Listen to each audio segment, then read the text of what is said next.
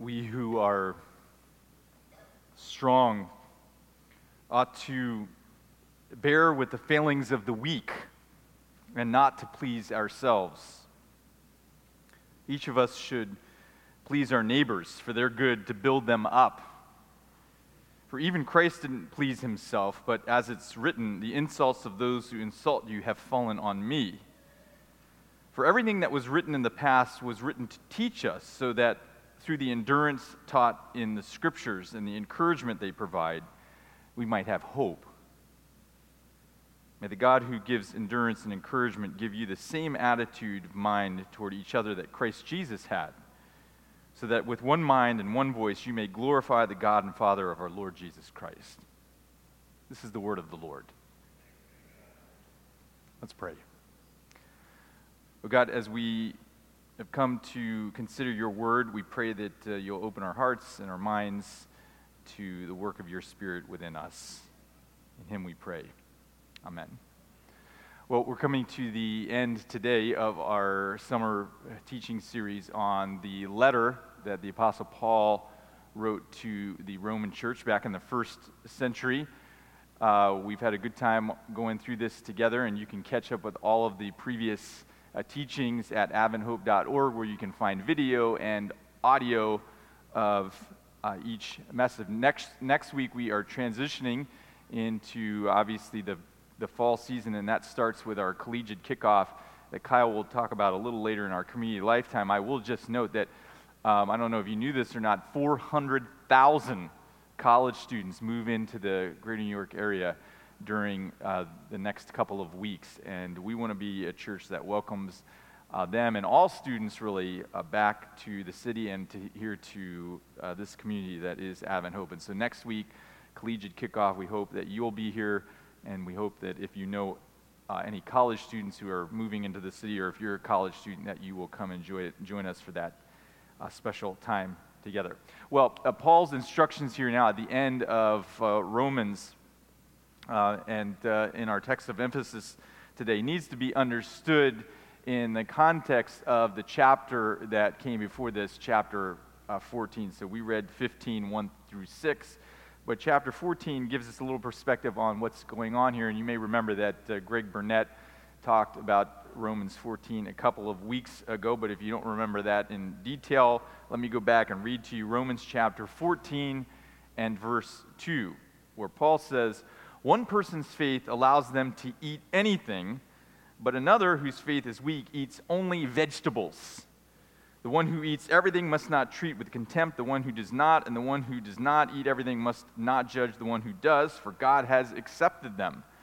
Who are you to judge someone else's servant? To their own master, servants stand or fall, and they will stand for the Lord uh, who is able to make them stand. Um, so it's kind of a, a, weird, out of context, a weird argument uh, about food and what kind of food you eat, and those who only eat vegetables. It sounds like it's specifically designed for uh, Seventh day Adventists who love to talk about food and eating uh, uh, vegetables. But uh, the context uh, helps to enlighten us to see that this is not specifically just a text for vegetarians or, or Adventists, but that there's a, a deeper issue that is going on here. Many of the meats that one would purchase in Rome again, Paul's writing to the Roman Christians in, in Rome, uh, had been sacrificed to uh, idols. Imagine that you went to Whole Foods on 87th and, uh, and 3rd Avenue. Today's message is sponsored by Whole Foods. Imagine you went to Whole Foods and uh, you went to the, the meat counter to, to buy your, your chicken, uh, but you knew that the slaughterhouse from which the chickens had been uh, prepared, that before they were to, to, to, kill the chickens, they had a, a, a corporate prayer together, uh, offering the chickens and their bodies to a God in which you did not believe in. Uh, so, this is the literally the issue that uh, Roman Christians were finding themselves in. They knew that the meats that they were purchasing at the markets, that someone somewhere where when those meats had been when those animals had been killed and sacrificed for meat, that there had been a prayer and a service over the animals, and that the meat was offered to uh, foreign gods or uh, gods that were not the God of the Bible. And so this was a dilemma for many Christians, particularly those Christians uh, with a Jewish background who just found the idea of eating something that was offered to a foreign god very difficult to swallow. Bada boom. You guys with me here? We got to loosen up a little bit here. We need Mike on the drums. Difficult to swallow. I know.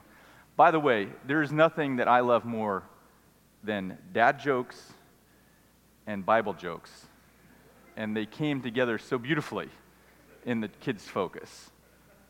Thank you for that, uh, PR team. Um, anyway, where was I? Totally lost track of where. Oh, vegetables. So vegetables. All right. So the, so the, the meats and the, the meats were offered to idols, and so this was a little bit uh, challenging for those who uh, were following Jesus to get their minds around that they were eating food that had been sacrificed to idols. So some of them were like, well, we're only going to eat vegetables because the vegetables have not been slaughtered and offered to idols, so we can be assured that we are not eating any unclean or, or food by just eating uh, the uh, vegetables. Now, Paul is uh, definitive in his belief about this uh, debate in Romans chapter 14. He says, I am convinced, this is 14, verse 14, I am convinced, being persuaded in the Lord Jesus, that nothing is unclean in and of itself. He's, hey, this, this issue about clean, unclean meats, meats that have been offered to idols, this is not an issue for me in 1 Corinthians chapter 8, where this whole issue of unclean foods and, and meats offered to idols is expounded on even more because the Corinthians were also dealing with this issue, he says this Now, about food sacrificed to idols, we know that we all possess knowledge, but knowledge puffs up while love builds up. Those who think that they know something don't yet know as they ought to know, but whoever loves God is known by God. So then, about eating food sacrificed to idols, we know that an idol is nothing in all the world, and that there is no God but one God. For even if there are so called gods, whether in heaven or on earth, and indeed there are many gods and many lords, yet for us there is but one God, the Father, from whom all things come and for whom we live, and there is but one Lord, Jesus Christ, through whom all things came and through we all live. And so Paul's definitive look, this food uh, offered to idols thing is not a big deal to me. This is what he's saying. Like, I know that there's one God. If somebody wants to pray over the meat that I'm going to eat to another God, doesn't bother me at all. And so Paul's really clear. I, I don't agree with this issue that we cannot eat food that somebody else has prayed to over idols. And so his argument is pretty clear. This issue of unclean meats, not a big deal in his mind. meats sacrifice to idols. But he continues in 1 Corinthians chapter 8, verse 7 by saying this, but not everyone possesses this knowledge. Some people are still so accustomed to idols that when they eat uh, sacrificial food, they think of it as having been sacrificed to a god. They just can't get their minds off of it. They're like, I, it's, it's, I can't get around the fact that somebody prayed over this food, over this meat to an idol. And since their conscience is weak, it's defiled. But food does not bring us near to God, and we are no worse if we don't eat, or no better if we do. Be careful, however, that the exercise of your rights does not become a stumbling block to the weak. For someone with a weak conscience sees you with all your knowledge eating in an idol's temple, won't that person be emboldened to eat what is sacrificed to idols? So this weak brother or sister for whom Christ died is destroyed by your knowledge. When you sin against them in this way and wound their weak conscience, conscience, you sin against Christ. Therefore, if what I eat causes my brother and sister to fall into sin, I will never eat meat again so that I will not cause them to uh, fail. So for Paul, eating meat sacrificed idols is not a big deal. He doesn't see it as a moral issue. In fact, uh, the, exactly the opposite. But he realizes that what he does and how he relates to other people has an impact on them, and that others have come to a different conclusion about this. One of the issues here is how a follower of Jesus treats those that they have philosophical or practical differences with, especially those within the Christian faith. And this should uh, pretty clearly point out that there is, or certainly was in the first century, and certainly there is today, a diversity of thought philosophically and also theologically that has been existent in the church since the very beginning. Diversity of thought uh, regarding some pretty essential theological foundations has been a part of the Christian church since day one. And Paul is acknowledging that. Hey, he has a particular uh, belief about this issue of unclean meats, and it differs than others. And we got to figure out how to, to, to care for each other when we have differences. And so Paul's command is very clear bear with the failings of the weak. Bear with the failings of the weak. Uh, Paul isn't giving an inch here on his own conviction that this issue over meat and who it's offered to is not a big deal, but he is saying how we deal with people that we have a difference of opinion on or we come to different conclusions with is a huge deal.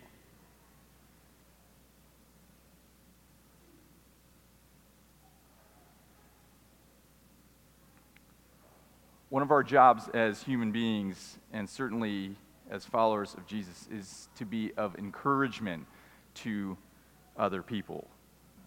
Paul writes in 1 Thessalonians 5 encourage one another and build each other up. How do we relate to people who have a different perspective about issues with us? Paul says we're to bear with the failings of the weak. in this case, Paul is, he, he feels like he's got the strong opinion. He's in the strong opinion. These other people have a weak uh, opinion about this. But he's saying, even though he feels like he is justified and he's right in his situation, he has an obligation to the person that he, he might come to a different conclusion with. And so we are to bear with the failings of the weak. We're to consider where another person has come from and what has brought them to their conclusion about how the world works. Whether this is in, in uh, religion or politics or philosophy or whatever, we have to be thoughtful if we're going to be a follower of Jesus about where another person is, is in their belief and what's led them to that. Bear with the feelings of the weak. You know, in this uh, turbulent time in which we live, uh, this issue seems more relevant today than maybe it even was in first century Rome. You know, whether it's the political world or the Christian world or even more specifically the Adventist context, there is a lot of diversity of ideas and opinions and debates and disagreements. And the question, how do we treat people who have a different experience or have come to different conclusions than us, is of utmost importance. We who are strong ought to bear with the failings of the weak and not just to please ourselves. I mean, I don't know about you, but there are a lot of people I have disagreements with, whether it be in politics or, or, or philosophy or even religion. And so, this idea, this challenge that Paul is calling out to the followers of Jesus, that we are supposed to be thoughtful and, and intentional and, and compassionate and loving toward people who have come to different conclusions than us, is a little bit challenging. And so, it leads to the question what is it that inhibits us, me, you, whoever, from bearing with the failings of the weak? What, what, what, what inhibits us from uh, being able to put ourselves in other people's shoes? What inhibits us from maybe even treating others who have come to different conclusions uh, uh, with love? What inhibits us from doing that? And I would uh, suggest to you there are a number of reasons, but I have a couple to share with you today. First of all, I think we have a, a challenge with, with, with uh, being compassionate to those who have come to different conclusions with us because we don't want to be associated with wrong ideas. We don't want to be associated with wrong ideas. If we associate with people who believe differently than us or people who we absolutely disagree with, uh, there's a concern that we might, it might be perceived that we, uh, we are with them. Now, there is some, some wisdom here. I mean, if you're hanging out with neo Nazis, uh, it would make sense that you don't want to be associated with them, right? Uh, I mean, that would be that would be uh, that would make a lot of sense. And yet, and yet, there are two issues here in relation to this. First of all, when we think about Jesus, Jesus didn't seem that concerned with his own reputation. uh, Matthew chapter 9, verse 11, just one instance of this. When uh, the Pharisees saw Jesus, they went to his disciples and they said, Why does your teacher eat with tax collectors and sinners? I mean, you've heard this, if you've heard a sermon before, you've heard this a million times. Jesus associated with people that nobody else wanted to associate. Tax collectors, they were, they were low on the, on the, on the scale of, of morality in the, in the land. And Jesus with, with them. And so apparently, we see this is just one example of Jesus hanging out with the people that nobody else wanted to hang out with. And so apparently, um, by the way, we, we really like to think about that when we think about Jesus hanging out with, like, you know, those who. Uh, are, are uh, maybe maligned or those who are not, not don't get much attention. But it's awesome, challenging to think of Jesus hanging out with people like neo Nazis or hanging out with people who just really we have a fundamental difference uh, with. And yet, this is kind of the implication that Jesus was around people that were just less than ideal. Jesus wasn't concerned about his own reputation. He was uh, looking forward to something else to be a transformative uh, force in people's lives. And uh, if you're going to be a transformative life uh, per, uh, force in people's lives, you've got to go to be with people who need to be transformed, right? And Jesus said, "Hey, hey, I don't just spend time with holy people. I go to be with, with the sinners. Those are the people who need this. Those are the people who recognize their, their need and need to be transformed. And so Jesus spent a lot of time with people that we would not spend time with ourselves didn't seem that concerned with his own reputation.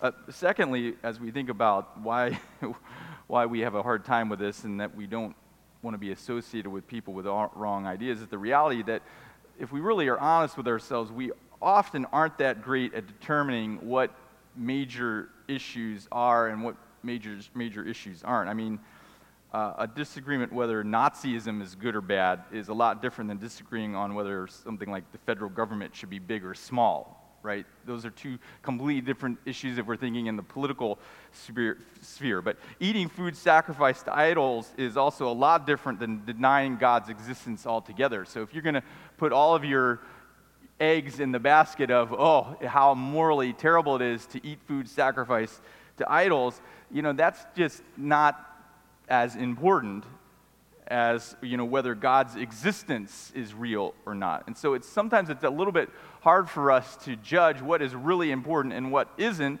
And sometimes we make things that we that aren't that important really, really, really important. And Christians, of course, Christian communities have been really good at this, taking things that are seemingly small are mentioned one or two times in the Bible, making our whole belief system rooted in those little things. And so we're actually not that great oftentimes of determining what the major issues and the minor issues are. And so, with all of this in mind and maybe some confusion about this, we don't want to be associated with wrong ideas. And so, this leads us to just avoid people that we disagree with or people who have come to different conclusions on their own with things that we've come to conclusions about. Secondly, uh, we don't want to validate that which we don't currently uh, believe in. So we avoid bearing with people who have a different perspective than we do. We don't want to validate that which we don't currently believe in. So we don't want to appear like we're approving of what someone believes in, and so we just avoid them. I'm not going to talk with anyone I don't agree, agree with because the very act of talking or dialoguing with them will somehow validate their uh, belief. Again, in one sense, it makes sense if you're seen talking with someone, somebody say, Oh, well, Clearly, they agree with that person. They're having dinner together. Uh, but again, that's certainly not necessarily the case. If Jesus had practiced this, he wouldn't have been able to talk to very many people. If he only communicated with people who he knew were going to believe in the same thing that he believed in, he wouldn't have talked to very many people, and he probably wouldn't have talked to you or me. Finally, we have a difficult time engaging with people who have come to different conclusions than us sometimes because engaging with or loving people uh, of different beliefs or different conclusions can be both very annoying and very tiresome. Have you ever talked with somebody in great deal, deal uh, in, in, in great depth with that you just fundamentally disagree with? That's tiresome, and it can be super annoying. I was in a, I'm going to confess to you now. I was in a, a, a group uh, this, this week, and there was, there was one guy I was having disagreements with in my mind. I kept it in my mind. Um, and it was just hearing him, it was a little bit annoying to me. You know, have you ever heard someone, they're, they're adamant about something and you're just like, this is annoying. And it's also very tiresome because you have to like restrain yourself. You have to exercise your willpower from, you know, slapping them. I've never slapped a person in my entire life. So I must well, I've been slapped, which leads to a whole nother, maybe I'm the annoying. Anyway, um, anyway, this guy was a little annoying, and, uh, and I, there were, I had some, some thoughts in my mind that I, as I was reading this text, I became a little convicted on that maybe I need to, to, to have a little conversion experience. I mean, talking with, listening to, being around someone who has a completely different opinion than you who, or, or has come to a different conclusion with you about things can be very tiresome and very annoying. And so oftentimes that leads us to be just like, I am not going to communicate with, I'm not going to care about, I'm not going to listen to these kind of people. And yet again, we cannot avoid Paul's assertion that as followers of Jesus, we are to be engaged with people, even people who have come to different conclusions about things than we have, that we may even disagree with. And so this is challenging. Paul is ending the, the, his letter to the Romans with this challenge. Hey, just because someone who's come to a, uh, has come to a different conclusion about things than you have, just because you may even disagree with them, does that mean you can discount them, and certainly doesn't mean that you can't treat them with respect. In fact, in fact, followers of Jesus are called to treat people who we disagree with with honor and respect like no others. So this is challenging. Now, uh, I could call Leanna and the team up here and I could say, okay, so the call today is now to go out and be nice to people you uh, disagree with. Listen to them, engage them, uh, be respectful to them, bear with their failings, go in a peace. And you uh, would maybe go out and either think that was nuts or you might try to be more intentional about being uh, loving and caring to people you disagree with, and you, I bet, would find it very, very difficult. And so, uh, with that in mind, there is good news for us. You do not have to do this alone. You not have to bear with the failings of those who you feel have a weaker position than you on your own. In fact, uh, there is one who's already done this, uh, thank God, in a way better than we will ever do it. Um, you know, Jesus didn't only serve those who believed in him or agreed with him, certainly not. In fact, in Romans chapter 5, verse 8, we read that uh, God demonstrated his love for us in this while we were still in disagreement with him, while we were still sinners, Christ died for us. God didn't wait until he had convinced us of the, the truth of his existence to come and act on our behalf. Jesus came even when we disagreed with him, or at least we, our actions uh, were, were, or behaviors seemed to disagree with him. Jesus came and acted before we were in agreement with him. God is familiar with dealing with people who have disagreements with him. In John chapter 13, one of the most powerful examples of this, we read this story. The evening meal was in progress, and the devil had already prompted Judas, the son of Simon Iscariot, to betray Jesus. Jesus knew that the Father had put all things under his power and that he had come from God and was returning to God. And so he got up from the meal, took off his outer clothing, and wrapped a towel around his waist. After that, he poured water into a basin and began to wash his disciples' feet, drying them with a towel that was wrapped around him. So we get this image now. We know that this guy Judas, who now has a fundamental difference has come to a completely different conclusion about who Jesus was. I mean, not just about some theoretical idea about what Jesus' identity was. Judas has come to a different conclusion than certainly that of Jesus himself.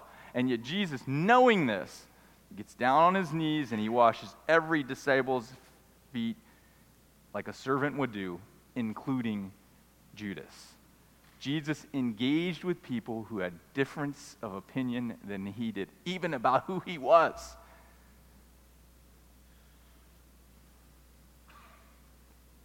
Finally, in Luke chapter 23, we read that Jesus is dying. He's on the cross, and he's got these two men, one on each side of him. And we're told in uh, several of the accounts that all through the day, these guys are just heaping condemnation on Jesus. They're swearing at him, they're, they're accusing him. But at the, the end of the day and toward the end of Jesus' life, one of them has some conviction. And he calls out, Jesus, remember me when you come into your kingdom. Now, this is a guy who has been against Jesus all day long. And Jesus answered him, Truly, I tell you today, you will be with me in paradise. Jesus was not afraid of engaging with people who had disagreements with him, even who he was, even his very existence. And in fact, not only did he engage with them, he had compassion on people. He, he bore with their failings and their weaknesses.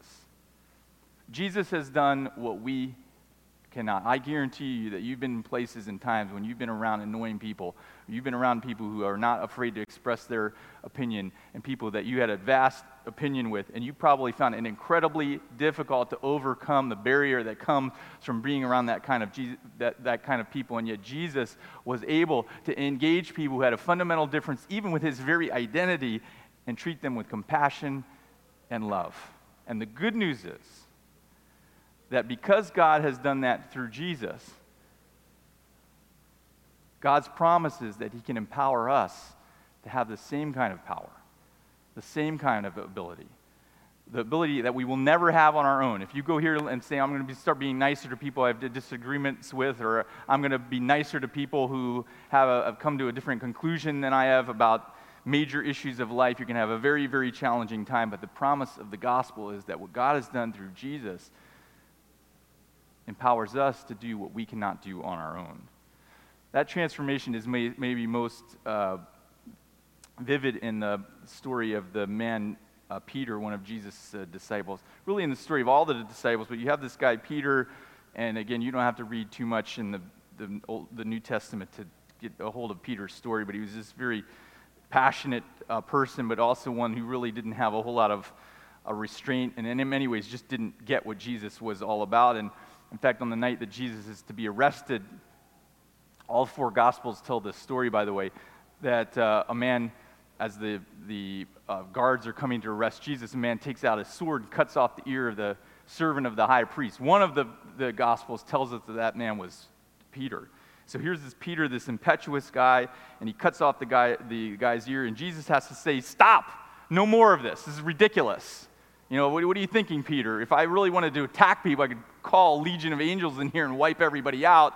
What are you doing cutting off this guy's ear? And, and then Peter is sheepish, sheepishly kind of puts his sword back, and then there's a whole scenario where he denies Jesus and, and on and on and on. But we see this, this, this uh, man, Peter, who before uh, the sacrifice of Jesus just doesn't get what Jesus is all about and acts in a way that just doesn't correspond with what Jesus is going to be all about, but this man is transformed by the gospel, trans- transformed by what Jesus does for him when he dies on the cross.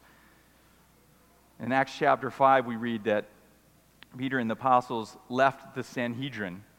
Now they had been arrested. It wasn't, it wasn't Jesus, they had been arrested. And rather than, than fighting and pulling out his sword, they rejoiced because they had been counted worthy of suffering disgrace for the name of Jesus. This is what happens. See, uh, people's lives are transformed.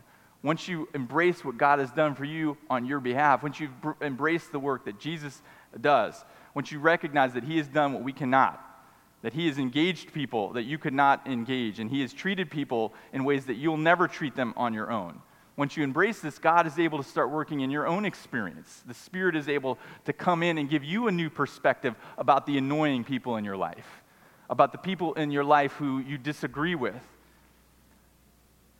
the people in your life who come to different conclusions about how the world works and maybe about even who you are. God is able to transform your perspective and give you new eyes toward people and help you to act with love and compassion and bear with the failings of others. Wouldn't the world be a better place if everybody knew how to bear with the failings of others? I mean, we are a messed up race. We all have failings. And so Paul is coming telling us we've got to bear with the failings of, of those who are, are, are different from us, and that is a challenge. But the good news is that through Jesus, we have hope that we can be transformed and changed and be given the ability to do that, which we cannot do on our own. Galatians chapter 5 and verse 22. The fruit of the Spirit, when you got God working inside of you, you have love and joy and peace and forbearance, which can also be translated as tolerance. You can have tolerance for people. Don't we need more tolerance in this world? I mean, imagine if the Spirit was really working in our lives love and joy and peace and patience and tolerance for each other. The world needs a group of people who have these things alive and uh, within us. And what a, what a different city we would be if we went out this week and we were transformed in, in, our workplace. We were tolerant with people who had different opinions than us, tolerant with the annoying person, tolerant with the, the person who has come to different conclusions about life. This is what God can do within us love, joy, peace, patience, tolerance, kindness, goodness, faithfulness, gentleness, and self control. May God work within us today as individuals and as a community to be the loving and compassionate people that He's calling us to be, even toward those who we disagree with and have come to different conclusions about how life works with. May He do that in us today. Amen.